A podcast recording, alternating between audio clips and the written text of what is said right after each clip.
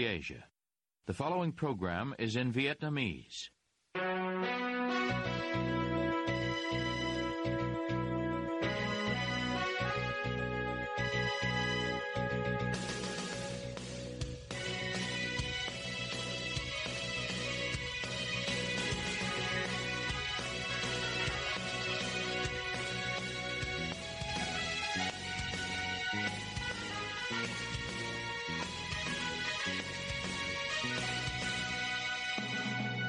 Đây là Đài Á Châu Tự Do phát đi từ thủ đô Washington DC, Hoa Kỳ.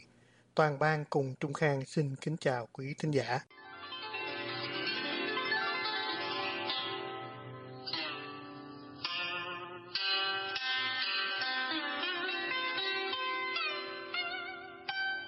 Mời quý vị theo dõi chương trình phát thanh tối ngày 10 tháng 9 năm 2022, đang được phát trực tiếp từ lúc 9 giờ giờ Việt Nam Mở đầu cho chương trình phát thanh hôm nay, thưa quý vị, vụ ông Trịnh Văn Quyết tăng khống vốn điều lệ gấp 3.000 lần.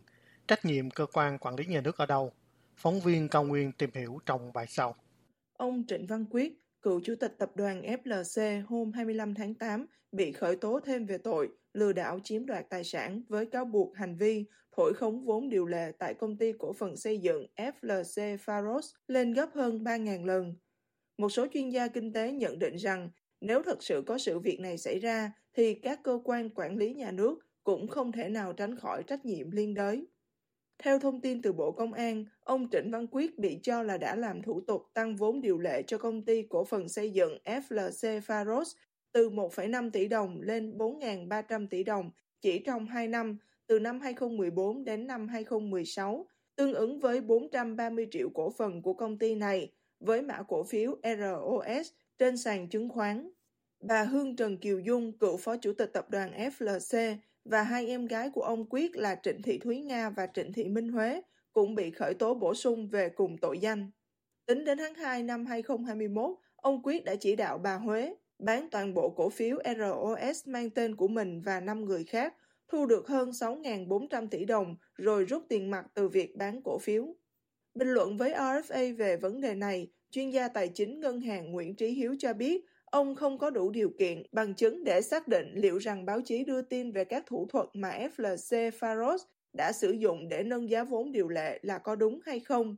Vấn đề đó còn chờ cơ quan điều tra làm rõ. Tuy nhiên, ông cho biết nếu điều đó là đúng thì các cơ quan chức năng quản lý thị trường nhà nước không thể vô can. Thế thì theo tin tức của báo chí thì có nghĩa rằng họ cứ đổ vốn vào, ờ, đăng ký đổ vốn vào vào một cái tài khoản xong họ lại rút ra rồi lại đổ tiền vào. Thì mỗi lần họ đổ tiền vào đó thì được ờ, tính như là một lần tăng vốn. Thế thì uh, tôi không hiểu là điều đó có xác thực hay không. Nếu mà tôi đặt một cái giả thuyết là cái chuyện đó là cái chuyện mà xảy ra thực thì liệu là các cơ quan quản lý có quan tâm cái chuyện đó không có đẩy cái chuyện đó không? Nhưng mà cái việc mà vốn nếu mà thật sự nó như thế thì nó là một cái loại tăng vốn khống thì dĩ nhiên đó là một cái sự lừa bịp nhà đầu tư. Theo tạp chí điện tử nhà quản lý.vn, FLC faros đã sử dụng một thủ thuật đơn giản để nâng khống giá vốn điều lệ lên tới hơn 3.000 lần. Ví dụ, một công ty có 3 cổ đông với vốn điều lệ được đăng ký là 1.000 tỷ đồng. Ban đầu, cổ đông thứ nhất bỏ vào ngân hàng 100 tỷ để góp vốn điều lệ. Ngay lập tức, cổ đông thứ hai sẽ rút 100 tỷ đó ra để ký chuyển cho cổ đông công ty thứ ba vay cổ đông công ty thứ ba lại chuyển đúng 100 tỷ đó vào ngân hàng để góp vốn điều lệ. Tương tự, sau khi cổ đông thứ ba chuyển tiền vào, cổ đông thứ nhất lại rút 100 tỷ đó ra, rồi cho cổ đông thứ hai vay để góp vốn điều lệ. Như vậy, sau 3 lần chuyển tiền vào rồi rút tiền ra, công ty này trên lý thuyết đã có 300 tỷ vốn điều lệ, nhưng trên thực tế, chỉ có 100 tỷ ban đầu được luân chuyển ra vào tài khoản ngân hàng của công ty này. Tạp chí Nhà Quản lý dẫn lại báo cáo tài chính kiểm toán của FLC Faros rằng, các cổ đông góp vốn từng phần qua công việc chuyển tiền vào tài khoản của công ty, nhưng lại ngay lập tức rút tiền ra. Quy trình này lặp lại đến 18 lần, chỉ trong ngày 8 tháng 1 năm 2016. Chuyên gia kinh tế Bùi Kiến Thành cũng cho rằng, sự việc này cho thấy rõ ràng là các lãnh đạo nhà nước về thị trường chứng khoán có vấn đề. À, cho thấy rõ ràng là cái vấn đề quản lý nhà nước về cái uh, việc mà là trung thực của các cái công ty niêm yết đó là nó có vấn đề vì vậy cho nên là cái lãnh đạo của các sàn giao dịch được nhà nước đưa ra để mà xét xử trách nhiệm của anh như thế nào mà anh để xảy ra như vậy thì là có thể là có cái vấn đề đưa hối lộ, có những cái vấn đề tiêu cực thì đấy là một cái mà nó không tốt đối với lại cả một cái hệ thống tài chính đối với hành vi thổi giá lên hàng ngàn lần như vậy, các chuyên gia kinh tế cho rằng người chịu thiệt hại sau cùng và nặng nề nhất chính là những nhà đầu tư đã trót tin và bỏ tiền vào đầu tư các công ty như FLC. Ông Bùi Kiến Thành nói, việc nâng khống giá trị của một công ty khiến cho những nhà đầu tư mất niềm tin vào sự an toàn của thị trường chứng khoán, khiến họ không dám bỏ tiền đầu tư để phát triển đất nước. Khi mà cái giá trị của cái cổ phiếu đó nó chỉ có một đồng thôi mà mình thổi nó lên thành ra một trăm đồng tức là cái giá trị trăm đồng là giả ảo. Người nào mà lỡ đã đầu tư mua cái giá 100 đồng đó thì sau này không bán được? Tức người ta sẽ mất tiền. Ờ, ta mua ta mua giấy lộn mà. Thì như vậy là rõ ràng là thiệt hại lớn cho người đầu tư mà đã lỡ mua cái cổ phiếu đó. Thì là không có tốt đối với nền kinh tế. Người ta có, khi người ta lại sợ những công ty khác cũng trong tình trạng đó, thì người ta rụt lùi ra. Thì cái tinh thần chung là không còn tin tưởng lớn như là người ta có thể tin vào cái sự à, an toàn của cái thị trường chứng khoán. Chuyên gia Nguyễn Trí Hiếu đánh giá những công ty làm ăn gian lận như FLC làm nền kinh tế Việt Nam bị nhiễm độc. Còn đối với nền kinh tế thì nếu mà nhiều công ty mà làm đến cái kiểu này tức là những công ty có vốn ảo để mà uh, hấp dẫn các nhà đầu tư để họ bỏ tiền vào thì nội cái việc mà các công ty đó lừa các nhà đầu tư vào trong cái bẫy của họ và cái khả năng là họ có những cái động thái tiếp tục về ờ, sau nấu sổ sách hoặc là có những cái động thái gian lận tiếp tục để mà uh, lừa các nhà đầu tư để mà uh, làm cho các nhà đầu tư có một cái sự tin tưởng và thực chất là không có cơ sở. Thành ra uh, nó tạo ra không những là thiệt hại cho nhà đầu tư mà cho cả nền kinh tế là vì nền kinh tế ừ, nó có chắc chắn hay không là dựa vào những cái thành phần kinh tế những cái công ty nó làm ăn chân chính và nếu bây giờ có những công ty mà làm ăn không chân chính như thế thì nó là một cái rủi ro rất lớn cho cả nền kinh tế. Vào cuối tháng 3 năm nay, ông Trịnh Văn Quyết đã bị khởi tố và bắt tạm giam với cáo buộc thao túng thị trường chứng khoán và che giấu thông tin trong hoạt động chứng khoán xảy ra vào ngày 10 tháng 1 năm 2022. Ông Trịnh Văn Quyết đã bị cáo buộc bán chui 74,8 triệu cổ phiếu vào ngày 4 tháng 1 vừa qua cho phiên giao dịch vào ngày 10 tháng 1, thu về hơn 1.500 tỷ đồng.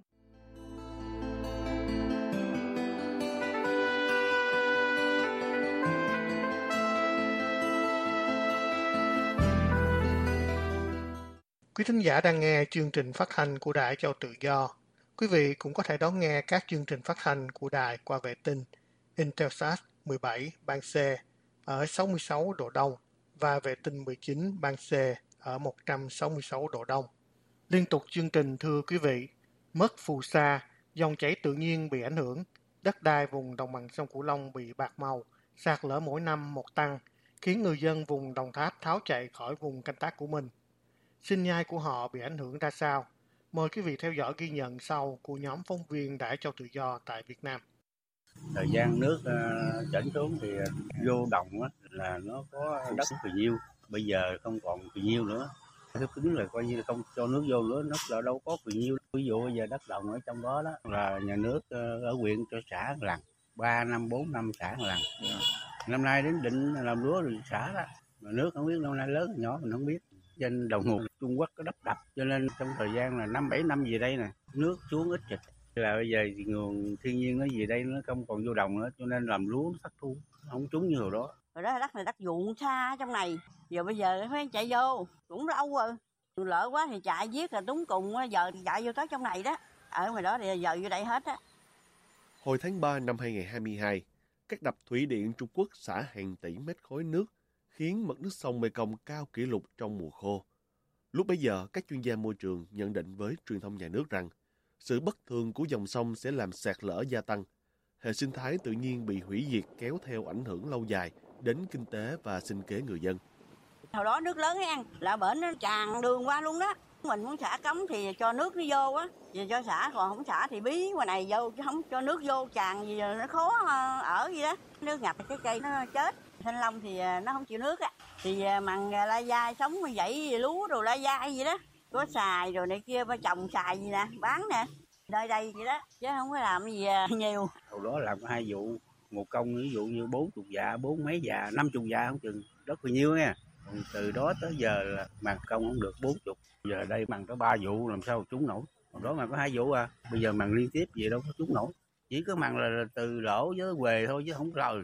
Hồi đó lúa nó có ba tháng à bây giờ tới 100 ngày trăm đến năm ngày nó mới thu hoạch. Thạc sĩ Nguyễn Hữu Thiện, chuyên gia về sinh thái đồng bằng sông Cửu Long, hôm tháng 3 năm 2022 cũng nhận định việc các đập thủy điện Trung Quốc xả hàng trăm triệu mét khối nước khiến lượng nước sông Mekong vượt 66% dòng chảy tự nhiên có thể tạm giúp giảm hạn mặn ven biển đồng bằng sông Cửu Long, nhưng hệ quả lâu dài thì khó lường.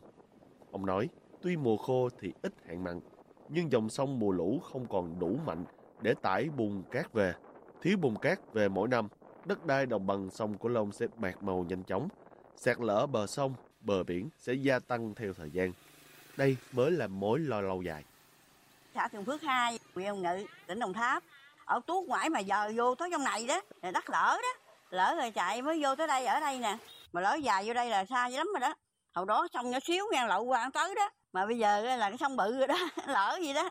hồi đó ngoại vô đây có cây số lần á lỡ vô tới đây đó ở đây là đó là đất đồng à đất thấp nhất á giờ lỡ ngoại từ từ đi vô đây bây giờ các nhà cửa ở đây đất đồng đó theo thống kê của Sở Nông nghiệp và Phát triển Nông thôn tỉnh Đồng Tháp, tính đến hết quý 2 năm 2022, gần 6.000 hộ đang sinh sống trong vành đai có nguy cơ sạt lở, cần phải di dời đến nơi ở mới an toàn.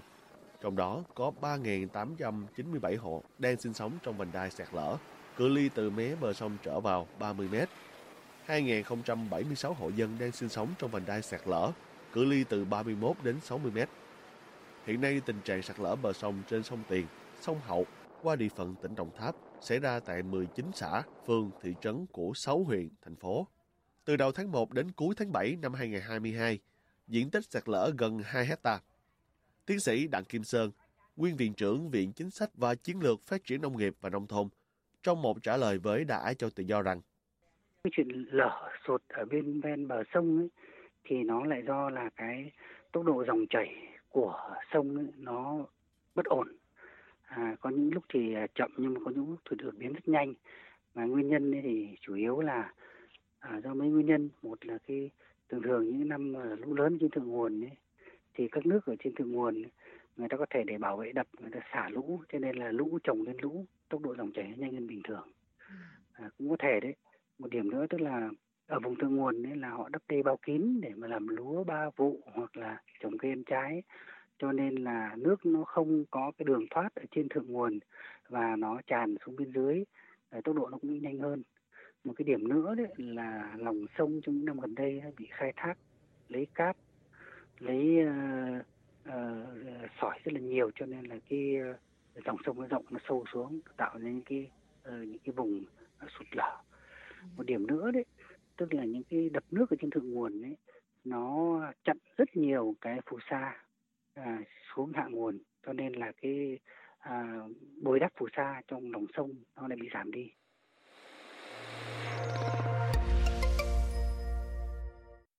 Và sau cùng thưa quý vị, sông mỗi một năm một sạt lở, mà dự án bờ kè ngăn sạt lở do chính quyền hứa triển khai nhiều năm rồi, chưa thấy thực hiện.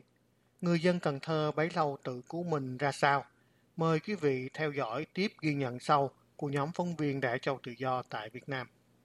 Hôm cuối tháng 3 năm 2022, năm căn nhà tại khu vực 5 phường Châu Văn Liêm, quận Ô Môn, thành phố Cần Thơ bị sụp đổ hoàn toàn do sạt lở bờ sông. Sau gần 5 tháng sự việc xảy ra, nhiều người chứng kiến cảnh trên vẫn chưa hết sợ hãi, kể lại. Ô Môn, bốn cái nhà, năm cái nhà luôn. Sáng 9 giờ lúc đầu sạt từ từ từ âm mầm mầm mầm rồi bây giờ đường đi dân chúng không có đi, dân đây khổ công an đầu lại kêu đêm đêm đừng có mà, mà ngủ ở trong ngủ ngoài đi đang có gì đang chạy ra. Sợ không chết không dám ngủ nữa. Giờ không có chỗ ở phải chịu vậy. Ừ sạc có lỡ một lượt bốn căn rồi nhà này phân nửa nữa nè. Sạc ập xuống sông hết trơn đồ đạc. Bây giờ lỡ tới đường đi luôn rồi. Nó làm đường đi lại đó. Bốn căn của nhà trọ. Ở đó không sâu cái gì sâu lắm. Sợ nhiều khi nó sạc nữa đó mình đâu biết đâu. Ăn bọng ở trong đó. Sạc luôn hai căn còn cây cối trong nhà sạc trơn luôn. Thì hệ tài sản theo người dân địa phương, khu vực bờ sông ô môn, bờ trái, nhìn từ cầu ô môn vào, có dấu hiệu sạt lở nhiều năm nay. Bờ kè mỗi một năm là cái bao đắp đắp đắp vậy đó, mà nó lỡ hoài lỡ cái banh nó kìa biết bao nhiêu là đất công cán không giữ thì nó lỡ chết nữa. Mà ở đây là có ông chủ tịch thành phố mà ông nói gì. Cái bờ kè này nó lẽ là ổng là, ở đây là ổng phải kêu làm, gấp rút. Năm nào cũng vậy chứ. Cái chầm mấy mét quá cái này nó lỡ dữ lắm mà bây giờ nó lỡ thì ghê luôn. Trời ơi tới tháng nó ngập cái chỗ này nó như cái biển luôn. Ở nhà mà ở ngoài này cũng ghê lắm. Bồn này mà bứt một cái nữa thì bên này tiêu luôn nè. Cái mấy bệnh nó như cái giật luôn á nó lỡ dữ lắm. Cái giật đó mà nó mà banh cái là tới bên này. Ở mấy ngoài này mà vài năm nữa bứt luôn. Nếu mà không làm thì bật kè. Tổ 20, khu vực 3, phường Trà An, quận Bình Thủy, thành phố Cần Thơ. Khu à, dân cư của sân bay Cần Thơ. Nó sạt vào sâu mấy mét rồi đó. À, nhà nó sông với bác có dám xây dựng kiên cố đâu. Nhỡ ông làm một cơn cái mà kéo hết xuống sông thì thôi. Bao nhiêu tiền đi hết. Chỗ nào nó hư thì chống đỡ thôi chứ còn không dám làm nhà kiên cố. quận Ô Môn, thành phố Cần Thơ. Tôi ở đây là nhỏ lớn đây mà. Đường qua mới dân một lỗ. Trước 75 tới giờ là vô cả 20 mét. nó lỡ vô hoài cỡ là trên 10 thước rồi đó chỗ này đất này là của ông bà trước tới giờ để lại. Đúng ra hồi đó nó ở ngoài cái, cái cây đó đó nhưng mà nó lỡ nó chú thấy không nó lỡ sát vô trong cái rổ luôn nó ăn vô đó. Cũng sợ lắm chứ. Biết sao không? Nếu mà nó lỡ sâu vô nữa đó mà nó không có, có cái bờ gà này là nhiều khi chạy xe trời ơi nhiều khi ban đêm đó là ghê lắm. Nhiều khi nó rủi vô đó đó. Thế nhưng từ chính quyền địa phương đến trung ương đều chưa triển khai dự án chống kè hoặc khắc phục sạt lở dài lâu để người dân an tâm sinh sống. thôi mà dự án của cái bờ kè này mà lâu quá trời lâu nghe nói hoài không thể làm. Sạt lở cả hai thước. Thì à, cô bé cô đóng cừ đó cô đóng ờ, ke đó cô đổ đất lên. Mấy năm rồi bảy tám năm mười năm rồi. Không có nghe địa phương nói gì làm bờ kè trên trong kia chưa làm ở đây làm gì có. Thì mong muốn của người dân mình phải à, nếu mà nhà nước làm bờ kè thì rất là tốt. Nhưng mà nhà nước họ đâu có làm đâu họ không có nói gì vụ bờ kè hay sạt lở gì á, không có nói gì á. ở trong cầu khi nhà nước chưa làm mà ra mà mình xa lắm nhà nước đâu làm chừng nào chắc lỡ tới nhà người ta mới làm ai biết đâu này chưa lỡ tới nhà người ta chưa làm trước mắt của mình mình làm đi mà nay nấy làm Sau những lần sạt lở, chính quyền địa phương chỉ đề nghị thành phố hỗ trợ các gia đình bị thiệt hại theo quy định. Ngoài ra, người dân phải tự bơi, sống chung với sạt lở và trông ngóng sự hỗ trợ từ chính phủ nếu mà nhà nước không làm khắc phục sớm thì chết chết dân hết đây là lỡ hết trơn luôn đó làm được kè sớm mới được cái cầu này đâu có bảo đảm như tạm thôi bây giờ ta càng ngày càng sụp vô không như là nước nó sấy, trong cái là nhà không còn miếng đất nữa nó nó rút vào xong không trơn không có lấy được cái gì chứ nhưng mà lỡ hoài chắc chết luôn rồi Con sông nào xưa ông nậu cũng nó là nước dòng nó lũ có được mà. Bởi vì nó lỡ. Nó chịu không? Nó năm lỡ mới vậy đó. Biết là dân làm hết nổ rồi. để sống ngày nào nên nên ngày đó. Có dân chúng người ta làm đó. Mày nó có bờ kè dân ta tự làm. Biết là chịu nổi buông tay luôn. phường à, Bùi Hữu Nghĩa quận à, Bình Thủy thành phố Cần Thơ và bây giờ là, là cứ là bồi đắp hoài mà càng ngày càng rút như vậy á rồi không có làm gì được cái bờ này là, là nữa mà nước ngập là nó, nó tràn qua bờ luôn đó cây gì trồng mà chết hết trơn trồng mít xài rồi giờ nó chết cái giờ mà tới tháng nước ngập mà là chết nữa cây mới ngắn ngày còn chết nữa nó lên là cả tuần lễ rồi không cây nào chịu nổi chuối là nó chết hoài luôn rồi giờ bỏ rồi đó bỏ chuối rồi đó giờ với đu đủ á trời trồng nó ngập chết trơn